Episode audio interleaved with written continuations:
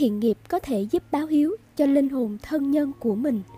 Khi thấy người, vật bị đói, cây cối khô héo thì chúng ta tìm phương bố thí cho phù hợp, cho người, vật ấy thức ăn no lòng, tưới nước cho cây được sống tốt. Có thể cúng thí thực cho chư linh bằng cách mỗi bữa ăn, chúng ta ăn gì thì lấy một bát nhỏ, cho chút thức ăn vào đấy, ăn gì cúng đấy, nên là đồ chay càng tốt.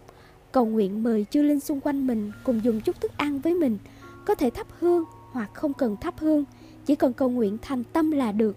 Cúng xong có thể ăn phần thức ăn đó, chứ không bỏ đi lãng phí, vì chư linh không dùng vật thực, chỉ cảm thấy ấm áp khi còn có người tưởng nhớ, quan tâm đến mình.